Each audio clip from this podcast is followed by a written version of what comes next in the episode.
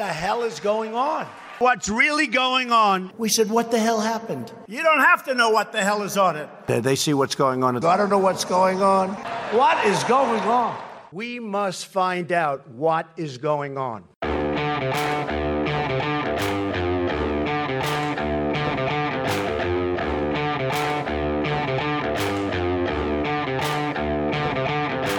Hi, I'm Danielle Pletka. I'm Mark Thiessen. Welcome to our podcast, What the Hell is Going On? Mark, what the hell is going on?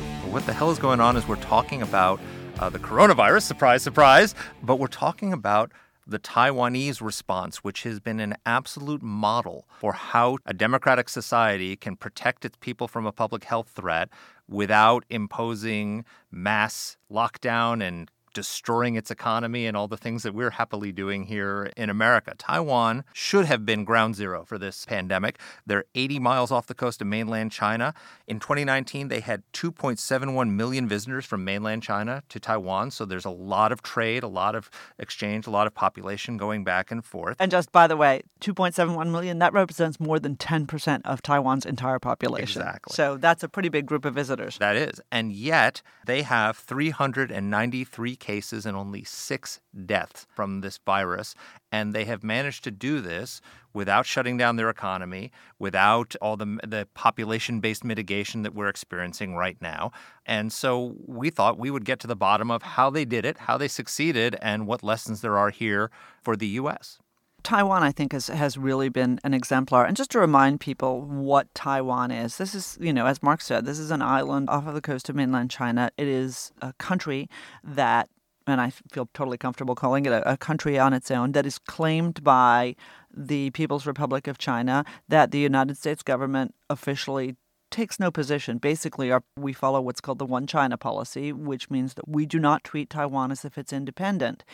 And China has systematically, over the last decades, tried to exclude Taiwan even from attending, let alone being a member of any organization. Doesn't matter how small, and that includes the World Health Organization. So, what makes the stats that you just laid out more remarkable, Mark, is that Taiwan has done this without any international help. Yep. So, they've gotten the virus from the world but the world has done absolutely nothing to help Taiwan. And I would say worse yet, not only has the world done nothing to help Taiwan, but insofar as China has been able, they have stopped Taiwan from helping the world. On December 31st, the Taiwanese government warned the World Health Organization that they were hearing about a new pneumonia, atypical pneumonia in Wuhan, and that people were being treated in isolation, which was a sign that there was human to human transmission. And this was at a time when communist China was lying to the world. They knew because not a few, 1,700 medical workers had gotten sick. So that is the absolute rock solid evidence they knew that there was human to human transmission because if medical workers are getting sick they're not getting it from a uh, from a bat at the market and they continued to lie up until you know mid January about this thing there's a number of things to unpack here one is the how did Taiwan respond so well Two, is it in our interest to see Taiwan so isolated from China? But third, you know, this contrast between, you know, when we call worked on the Senate Foreign Relations Committee, we talked about communist China and Taiwan as free China. Right. Uh, you know, because you were describing the situation of Taiwan in the world except for the fiction that it's a province of the Communist Party. We've seen this throughout history. There was East Germany and West Germany, there's Free Germany and Communist Germany. There was North Vietnam and South Vietnam, North Korea and South Korea. This is a contrast where you have two populations of Chinese people.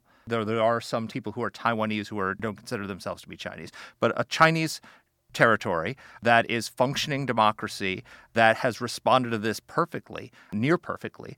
And a communist regime on the mainland that wants to take over the free China that has literally infected millions of people in its own country and across the world through its lies and totalitarian mishandling of this virus. Not just lies, but deliberate disinformation. Yes. And that, that, that is something that, you know, again, is worthy of talking about. But I want to actually underscore this to everybody because, you know, I mean, we're obviously dealing with our own challenges. America is a, we're a big country, and not everything that Taiwan has done is necessarily scalable. Americans may not want to be tracked on their phones. Americans may not want. So it's As worthwhile to being locked in their homes. Yeah. I'd rather be tracked by my phone than locked in my home. Right, but many people would rather neither, I think, is, is the problem. But I think there's a really worthwhile and, and important comparison to make here, which is the numbers that you just laid out from Taiwan, which are really remarkably low. I mean, we're talking about six deaths, even if we're wrong by a scale of 100%, maybe 12 deaths. Mm-hmm. And I want folks to hear you know, Taiwan is a country of 24 million people. Australia is a country of about 24, 25 million people as well. Australia, by contrast, has more than 6,000 cases of coronavirus and has had 63 deaths by latest count. Mm-hmm. Okay. That is, again, a factor of 10 Yep. compared to Taiwan. And it just really underscores how remarkably well, particularly given their proximity to China, how remarkably well the Taiwanese have handled this. And what's remarkable, the stat that really jumped out at me, and we're going to ask our guest about in a moment how they got there, is so there have been 393 cases. 338 of those have been imported, so called imported cases, meaning people coming into the country with the virus that they were able to stop and isolate and identify. And there, that means there's only 55 people who have gotten the virus, not died from the virus, not you know been in intensive care, but actually caught the virus in Taiwan in community community transmission. So they have been able to, without population mitigation, without a lockdown, with all the damage to our economy, prevent community transmission of this disease. So before we get to our guest, the one thing I want to raise because it was it exploded into the news as if somehow this was yet another terrible thing that Donald Trump had done was that he ceased all US funding. He suspended all US funding for the World Health Organization. And I think a lot of people, you know, rightly have sort of either tried to distance themselves. God knows I can't read another coronavirus story, and they've tried to distance themselves from some of the politicking. But it really is important to understand just how crappy the World Health Organization has been here. They have done nothing but propagate Chinese lies. And everybody, please understand this. The United States pays in the same proportion to the World Health Organization that we do to the United Nations. That is, that we pay more 23% of the budget. pay more than any other country in the world. Twice as much as the communist Chinese pay into these organizations. The American taxpayer is basically paying up to a quarter, roughly, let's just say a little less, let's just say 20% of the salaries of every single person that works at the World Health Organization. And the World Health Organization has lied to the world repeatedly. We're literally funding communist Chinese propaganda about the virus. Right. So the notion that we should suspend this and figure out what's going on is completely justified. I mean, we should find out what the hell's going on. we should. Donald Trump needs to find out what the hell is going on. And the, the other thing I wanted to, to note for everybody, and sorry, I'm blabbing way too much, but this is Nothing new. Shut up. Anyway, but the other thing is that at the end of last month, Congress passed the Taiwan Allies International Protection and Enhancement Initiative Act. Yeah, I know, sorry, it's a really long name. One of the things this bill demanded was that the U.S. government do more to advocate for Taiwan in international institutions. And so Mike Pompeo, our Secretary of State, has gone in and demanded that the World Health Organization reinstate Taiwan as an observer to, to the WHO. I'm betting that's not going to happen. I'm sure it won't. Well, let's get to the bottom of what the hell's going on in Taiwan with the coronavirus. So, our guest today is Bi-khim Hsiao. For those of you who follow Taiwan, she's a, a very well known figure. For those less so, Bi-khim is a former member of the Legislative Yuan from the DPP, the Democratic People's Party, which is the party of the incumbent president, Tsai Ing wen. She is uh, American educated. She went to Oberlin and then to Columbia, uh, speaks perfect English, and is really a, a terrific advocate and very familiar with the, the challenges that, that Taiwan faces uh, in a very, very dangerous neighborhood. So, Bi-khim, welcome to the podcast. Thank you. Um, glad to have this opportunity. Well, thank you. Well, so Taiwan has been an absolute success story in handling this COVID crisis in a much better way than the United States or other countries around the world has. You just reported for the first time in uh, over a month no new cases, and you've limited it to uh, 393 total cases with only six deaths. How has Taiwan been so successful in dealing with this pandemic? Well, um, yes, you're right. As of today, we have less than 400 cases. And I think the key has been early action and advanced deployment. But Taiwan's circumstances are quite unique in a number of ways. That is, all this is taking place in a context of our uh, traumatic experience of SARS in 2003 in which we lost dozens of lives, including a number of medical professionals. And so our society and government has been on high alert from the very beginning because of that experience. So th- I think that you know it's a different circumstance from where you are in the United States. And a second element of the context in terms of background uh, has been our exclusion from the World Health Organization. Uh, obviously, that means that we have had to rely on ourselves for judgment and advice. So we tend to be extra cautious when things like this happen.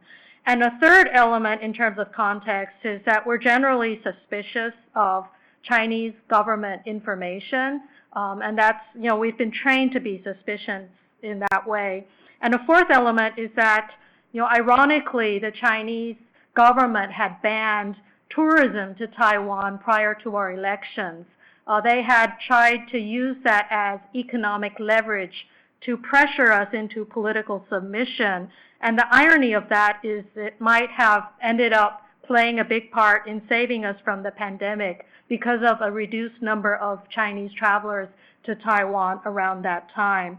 So these are unique elements of the context under which uh, Taiwan's response to the pandemic uh, initiated. So Taiwan's gotten a lot of praise uh, internationally for its action. The Journal of the American Medical Association actually published a big article crediting Taiwan with taking 124 actions to identify and isolate the virus. Talk to us a little bit about uh, some of the actions, and the categories of your of your uh, activity. Uh, the, the steps we have taken, you know, there's so many steps that it's going to take forever, but I just want to briefly categorize three areas of measures that we have taken uh, to respond to this challenge.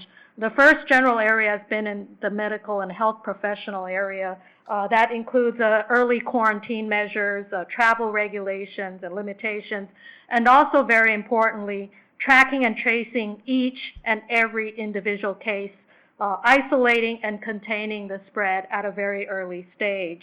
And the second general category is um, the industrial and private sector support in all of this. You know, our government took over the production and distribution of masks very early on, that was in January, to prevent mass panic buying of critical medical supplies. And uh, so we also coordinated with the machine tool and medical supply industries to increase production capacity. Uh, so in January, we had about two, less than 2 million masks per day capacity, and now we have 15 million. Wow. Uh, so this was a very important element in assuring our public that masks and protection would be affordable and available to anyone in need. A third area of uh, general support, I mean, the general category of uh, measures that I've taken has been a very proactive public information management process. Uh, that includes daily regular press briefings, um, transparency, which is important for Taiwan, and also dealing with disinformation. Um, you might be aware that a couple years ago we suffered tremendously during an election campaign when the Chinese weaponized information as an attempt to destabilize social and public confidence. And so we take disinformation very seriously, uh, especially when it comes to mass, uh, you know, public issues like pandemics and diseases.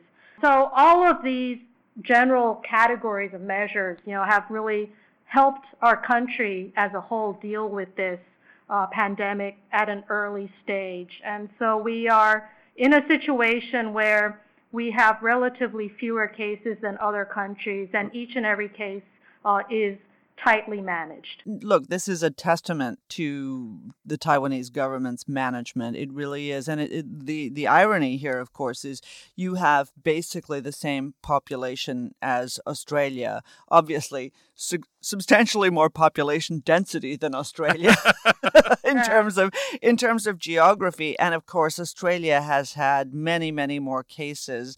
But you've also integrated your immigration and your health service and your customs. You know, we have this terrible left arm, right arm, you know, problem where one agency doesn't know what the other one's doing, and I still don't think there's any integration with our immigration uh, services. Was that something that people resisted at home? I want to go back to this context because our government and society went through the panic over SARS in 2003. So I think our society at large understands that this is a very serious matter. They understood this even before the pandemic got around to other countries. And so our public is kind of willing to accept some degree of government intervention in tracking their whereabouts. And um, so this uh, tracking, which begins as soon as you enter the border, and it is closely tied to not only our national health insurance system, but our mobile phones, which are used to track the whereabouts of those who are required to be under mandatory quarantine or isolation uh, utilizing mobile phones. And if you are a foreign visitor to Taiwan without a local phone, the government will lend you one for the purpose of tracing your whereabouts if you are in the category of high risk and require mandatory quarantine. And so this is one way in which we have managed to isolate and contain the pandemic. And some people who have a concern about privacy when your whereabouts is being tracked. Our society understands the severity of this situation, and so they're generally willing to forsake the privacy of some to enable normal functioning of the rest of our society. And indeed, our schools and our businesses remain open. We try to function as normal as possible in our society. Our economy is functioning despite tremendous challenges from abroad. That's music to our ears because my kids are all in school at home. so we, uh, we, we would love to have uh, your situation. The statistic that really jumped out to me is that you have 393 total cases, and of those, 338 are imported meaning that people you caught coming into the country who you've been able to isolate. So that means you've had only 55 cases of community to community transmission. How have you been able to keep that number so low? Well, the community transition cases are low because we track and trace and isolate everyone at high risk. And at a height of our quarantine and isolation, we could have as many of 50 or 60,000 citizens and you know visitors under mandatory quarantine or home quarantine. And if you're you don't have a place where you can be isolated at home, then we have government designated hotels that we have offered as an alternative. Of course, you have to pay, um, but we try to contain the pandemic by isolating everyone at high risk. And so this is something that we had to do at an early stage. I know for many societies now, including you know where you are in the United States, you're talking about isolation for everyone. But you know we handled this in a very targeted way.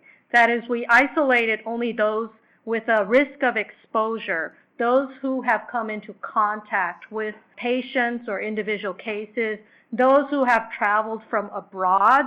So the rest of our society is able to function normally. So, I think that one of the most important things we heard when you laid out how Taiwan approached the coronavirus challenge is just your familiarity with how the Communist Party in Beijing runs its government.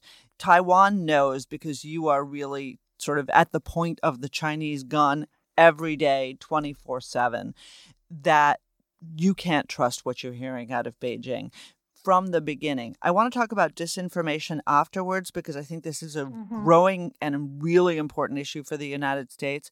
But tell us a little bit more uh, about your assessment of how China handled this and why Xi Jinping screwed this up so royally. Well, as you know, Taiwan is under constant threat and pressure from the Chinese Communist government. And so we tend to be on high alert, and um, our society at large is quite suspicious of Chinese government intentions. But specifically uh, towards the pandemic and the initial phase of the virus, it's you know again we've been we went through SARS in 2003, and that was a horrible experience. And so our society, in a sense, was psychologically prepared for extreme measures to prevent this from expanding to that extent. And we also know that the institutional traditions of the Chinese Communist government do not encourage openness, transparency, and truthful reporting. I mean, that's just a common understanding here. And so we have to rely on ourselves because uh, we weren't really getting information from them. And so we knew from experience that we weren't getting the whole story from China. And that's why we took extra cautious steps at an early stage in preventing this pandemic from spreading in Taiwan. One of the lessons that we've been talking about on this podcast is that the lesson of this pandemic is that authoritarianism is a public health threat that the Chinese Communist government and the Chinese Communist Party, they didn't just mishandle this. They proactively lied. They, they punished doctors who were trying to warn people. They mm-hmm. ordered samples to be destroyed. Uh, they reported to uh, to the world that there was no human to human contact long after, you know, literally thousands of doctors and nurses and medical workers had become sick. Whereas Taiwan, which is a thriving democracy, responded differently. Could you talk a little bit about how authoritarianism. This is a case study between Taiwan and China's response of the difference between how a Chinese authoritarian government and a Chinese democracy handles a crisis like this. Well, I think the key word there would be transparency and um, accountability in government. And when you're a democracy, you're accountable to the people. The people want to know what's happening. And um, the people are smart, you know, and I think so are the Chinese people as well you know, they want to know what's happening and they have their suspicions. And the more you try to cover things up, the greater suspicions will arise. And so I think that's the key difference in terms of our political systems. And the, the problem in China is even until today, even though the Chinese government claims that the pandemic is under control, we occasionally hear that certain cities are being sealed off again and certain townships, you know, there are concerns and we're, we're seeing in some provinces, you know, racial profiling even to some foreigners uh, residing in China, you know, all related to certain sparkles again, you know, the resurfacing of this pandemic. And we take all of this very seriously, even though it doesn't come in the form of organized information from the government. And so in dealing with a government that is so opaque. I think it's very important that lines are open to the rest of society, but it's it's not easy for China. You know, it's such a big country. And you know, Taiwan's survival, our democracy, our public support, and even public participation in this process was very important. When I outlined the categories of measures that we took, I talked about support from industry and private sector, and I also want to say that from an early stage, you know, our private franchises, you know, they were taking body temperature measures, you know, at all the restaurants and, you know, everybody has been involved in this effort because it has been an effort that requires a lot of dialogue and communication between government and the people. And that's why we have been so successful. So, another factor that I think is absolutely fascinating is that the Chinese, of course, as you rightly say, the Chinese people, no matter where they are, are suspicious of what they hear from their, their government because they know that their government lies for political reasons. One of the more interesting things is how the Chinese government has lied to the world as well. And there we can really pick out the fact that the World Health Organization tweeted out at the beginning of this coronavirus, January 14th, right, that there was no human to human transmission. In other words, the World Health Organization has been taking without any skepticism the information that it gets from Beijing and repeating it to the world. Now, Taiwan used to have observer status at the World Health Organization. Since the election of Tsai Ing-wen, you've been pushed out. First of all, I think it's worthwhile for people to understand what your being blocked out of the World Health Organization means, not just for you, but in terms of the expertise you're also able to share with the world through them. Well, um, I want to make a clarification is that we had observer status not in the WHO but in the World Health Assembly, which was an annual meeting um, of the World Health Organization. So it, it was not an involvement in regular you know, day-to-day information sharing, you know, expert discussions. And, you know, where Taiwan is involved, it's on an ad hoc basis. You know, we don't have the same access to information and meetings uh, even the very technical non-political meetings that other experts from other countries have. And I think this is certainly problematic because disease, as we can see in this pandemic, there are no borders to epidemics and diseases. And it, you, you just can't exclude someone or a country or put borders around a pandemic in dealing with these humanitarian crises. And so, you know, Taiwan's exclusion from the World Health Organization means excluding a number of very capable health professionals and public health experts uh, from Taiwan and excluding us from the opportunity to contribute those expertise to the rest of the world. And I think it's unfortunate that Chinese influence in international organizations uh, like the WHO uh, which makes these organizations reluctant to do anything that might hurt Chinese feelings or the government's feelings. You know, this allows China's the, the communist government's opacity to cloud more professional judgments uh, of the public health community around the world. And that's really unfortunate. Well, it's not just that it's unfair to you that you've been excluded because you don't get the benefits of this, but also Taiwan tried to warn the world that there was human to human transmission in December. They tried to warn the World Health Organization because while the Chinese government was saying there was no human to human transmission, as I understand it, Taiwanese doctors were talking to their mainland counterparts uh, in Wuhan. Uh, who were saying we have human to human transmission, and you tried to warn them. Uh, and I think that Taiwan just released the email to the World Health Organization recently with yeah. that warning. Can you tell us a little bit more about that? Well, uh, we issued a email warning to the World Health Organization. The International Health Regulations, it's a platform of information sharing, more of an informal email uh, platform. And uh, this uh, email alerted the WHO that there were a number of cases, not SARS, but you know, a, a new epidemic and the patients were being treated in isolation. I think that is the key. You know, we didn't say, well, there are human to human transmissions mm-hmm. because we were also trying to find out more information. But I think the fact that we knew that cases were being treated in isolation uh, was really our own alarm to prepare our hospitals and our medical community for the potential of this pandemic but also it was a warning sign to the World Health Organization. Unfortunately, this email, you know, we didn't really get any response to this email.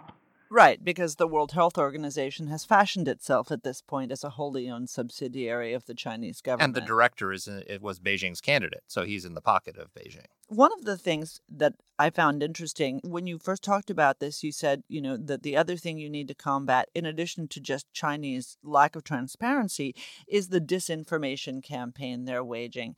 I was talking yesterday to our mutual friend, Dan Blumenthal, who mm-hmm. runs AEI's Asian Studies program.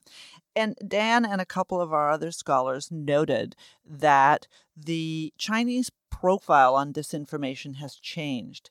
They didn't used to spread the kind of lies that we're seeing in this coronavirus problem. In other words, they did not used to go around accusing the United States of having cultivated the virus right, which the Chinese foreign minister actually said. That was really a, a Soviet style disinformation campaign. That really marks kind of a, a change in tactics. And Dan suggested that he thought they wouldn't be going backwards, that this was, in fact, a new approach by China in the world, that they were going to start aggressively propagating lies about the United States, about Taiwan, about about others. Do you see that same sort of transition or do you perceive it differently? Well, I think they have certainly become much more bold in their disinformation campaign.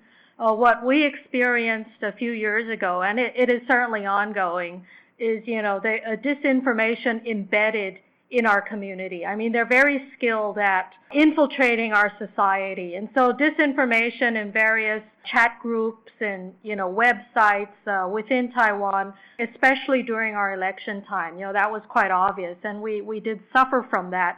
And that's why we've tried to build up a greater kind of public defense or immunity to disinformation through, for example, media literacy campaigns on a grassroots level and various fact checking applications and so forth. But I think what, what we're witnessing now is, you know, disinformation on a very bold and public level, which is a bit distinct from, you know, within Taiwan, this kind of broad, pervasive infiltration of our society. And even in private chat groups, uh, you would see people, you know, pasting and forwarding various what we call, you know, information fabricated in these uh, uh, content farms. You know, it's like where they produce information. And that was a, a, very serious challenge to our society. And it's aimed at destabilizing and disorienting our society and harboring distrust over the government. You know, all of that was taking place. But we're, we, are we are witnessing, and I agree, you know, this kind of step forward and that they're doing this on a very public and bold level. You see the foreign ministry spokespersons are really, you know, out there confronting the mainstream global understanding of what is happening and spreading what is obviously disinformation. And the problem with lies is sometimes you know, a lie is given 10 times and people start believing that it's true. And so when people hear this over and over again, you know, some people are going to take on it. And and so that's the danger of all of this. I have a quick follow up on that, which is just to ask, and then I have only one more question, Marc. But um, uh, why do you think we're seeing that change coming out of Beijing? Because Beijing's desire before was really just to make lots and lots of friends. It was, you know, a charm campaign. We saw this in Washington. You know, I we at AEI have seen, you know, the escalation of the Chinese charm campaign, but that seems like it's over. Why do you think that that change was made? Well, um, you know, it requires certainly much more sophisticated analysis, but I just want to, you know, offer one possible reason is that, you know, this pandemic, you know, the, the scale of this and how it has affected the whole world is a completely new phenomenon. And, you know, like every country in the world, you know, the Chinese are also facing economic challenges. And the legitimacy of the Chinese Communist Party uh, for the past two, three decades has rested on ongoing economic growth and, you know, bettering the economic social lives of a lot of Chinese people, you know, bringing them out of poverty.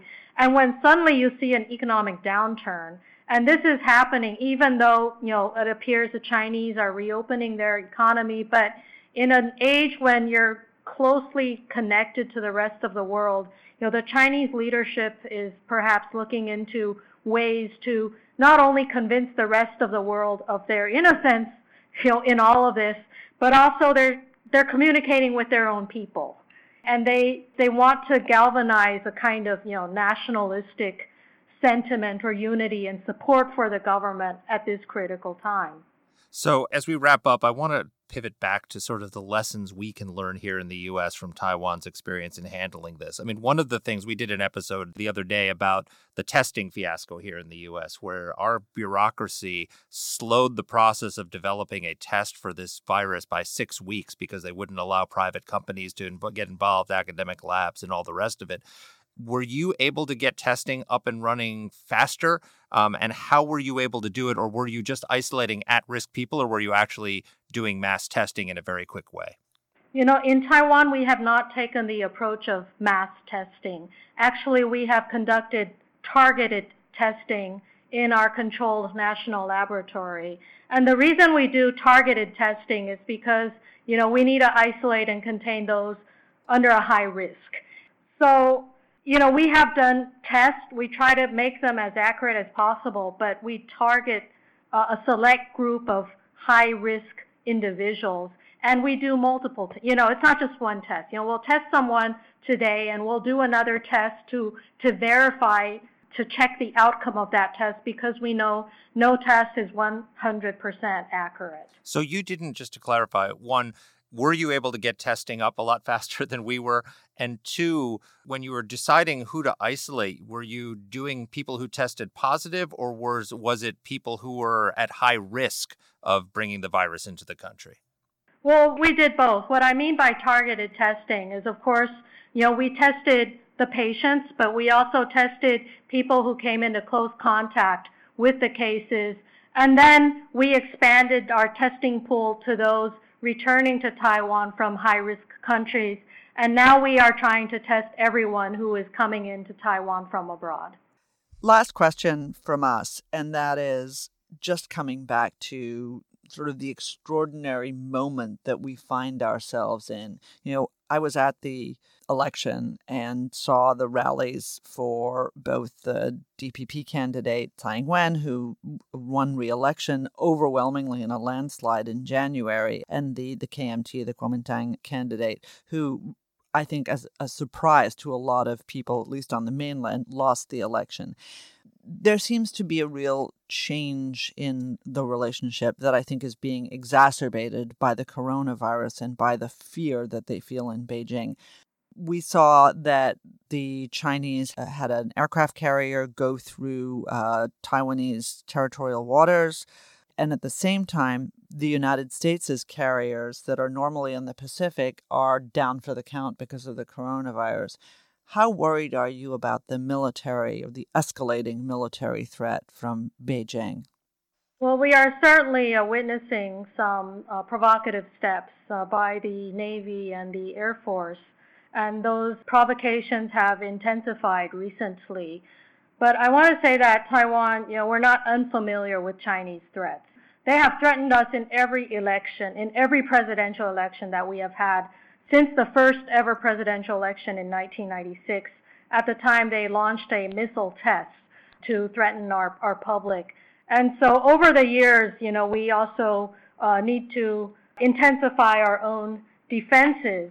And we wouldn't shy from these threats. And, you know, we would be resilient and, and certainly at this time of a global crisis, you know, there's a possibility that the Chinese government is trying to test our preparedness and our resilience. Uh, but I want to say that you know we are always prepared and we uh, want to avoid miscalculations and unnecessary accidents. But you know, defending Taiwan for us, it's a survival issue, and so we have our defenses prepared. Well, I will tell you that listening to the details of Taiwan's response and the fact that this pandemic has spread all throughout the world and the United States because of the lies of the Chinese Communist Party, we need a free Taiwan more than ever. And so we're uh, we're we're grateful to your country as an ally, and we're grateful to you for joining us on the podcast. Thank you for being with us. Thank you. Well, I also believe that a democratic and prosperous Taiwan is certainly in the interest of everyone in this region. Thank you. Thank you. So Taiwan's response has been incredible. I mean, they're, they're getting praise from the international medical community.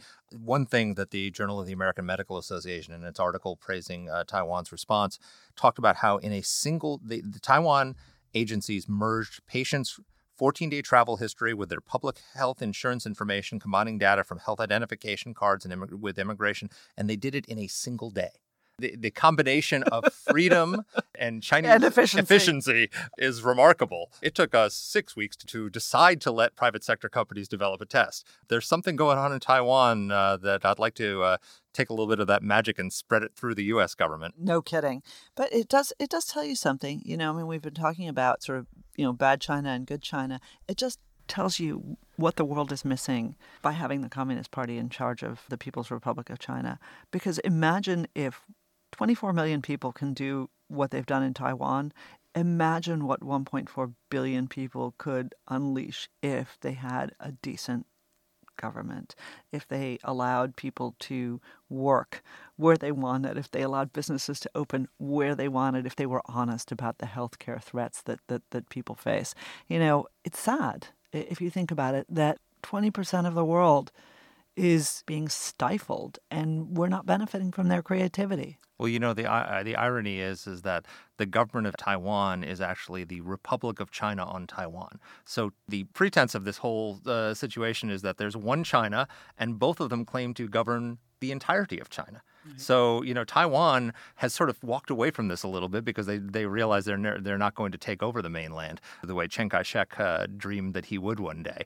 But you know the reality is is that this is arguably the Taiwanese government is the legitimate government of all of China, and what it has. To, I, I agree with you. Imagine if mainland China had the same kind of accountability, transparency, that, that Creativity, creativity, initiative. ingenuity, and also popular buy-in. You know, I mean, the way one thing I thought she said that was fascinating was how the population went along with this and bought into it because they knew how bad it was during during the SARS pandemic in 2003.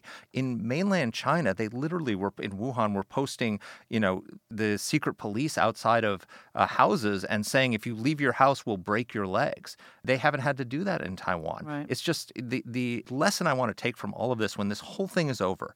If we take one lesson away from this, we're going to have a lot of lessons, unfortunately, is that totalitarianism is a public health threat not just to the people of the Chi- of China but to the world because those lies that lack of transparency that lack of accountability that's why you're locked in your home right now as you listen to this. This is why you're not going into your office and working. That's why people are 17 million people are filing for unemployment. If the mainland China was Taiwan none of that would be happening here today God, the statistics are, are depressing, but I think that the other thing that we are all realizing suddenly is that the way that China has treated Taiwan over the years, they are now internationalizing. Oh, I, th- I think our understanding of China and our relationship with China will never be the same. They've done so much damage to themselves. And I think what one thing that Bi-khim said is that it's not just that they're worried about the international perceptions of their country, they're worried about their own population's response. You know, Well, rightly so. you know, it, whether this was a just a completely mismanaged natural outbreak or uh, I mean I've been listening to you know we, Josh Rogin and David Ignatius at the Post have both had articles recently talking about how this could very well have been a lab accident in the Wuhan in branch of China's CDC where they were testing bat virus from a thousand miles away and this was a bat virus that broke out and this could have been a lab worker who got infected. It could have been there, were State Department cables that there was bad sanitation. If this actually came not out of a wet market but out of a Chinese government lab, do you what do you think the Chinese people would think of that? Um, so I think they're terrified of their own people. So what I worry about is exactly what our scholars here at AEI have written about, which is, you know, Oriana Mastro, Dan Blumenthal, Zack Cooper, all of them have written about the fact that when China is under pressure, uh, they lash out. And I worry that with our aircraft carriers offline, with our military completely obsessed with talking about their feelings and not following chain of command, that we are going to see a China that is much, much more aggressive, that is more aggressive not only towards Taiwan, uh, but towards all of its neighbors. What are we going to do? Are we prepared? Is Donald Trump prepared to to do more on the global stage to fight China? I worry that when we get out of this, we're all going to spend the entire time, you know, in self care. God, I hate that expression. You know, just just looking after me, as opposed to worrying about what what's going to happen in the rest of the world. Now is the time when we need to step up. Well, I would say to you that when it comes to China, Donald Trump has stepped up.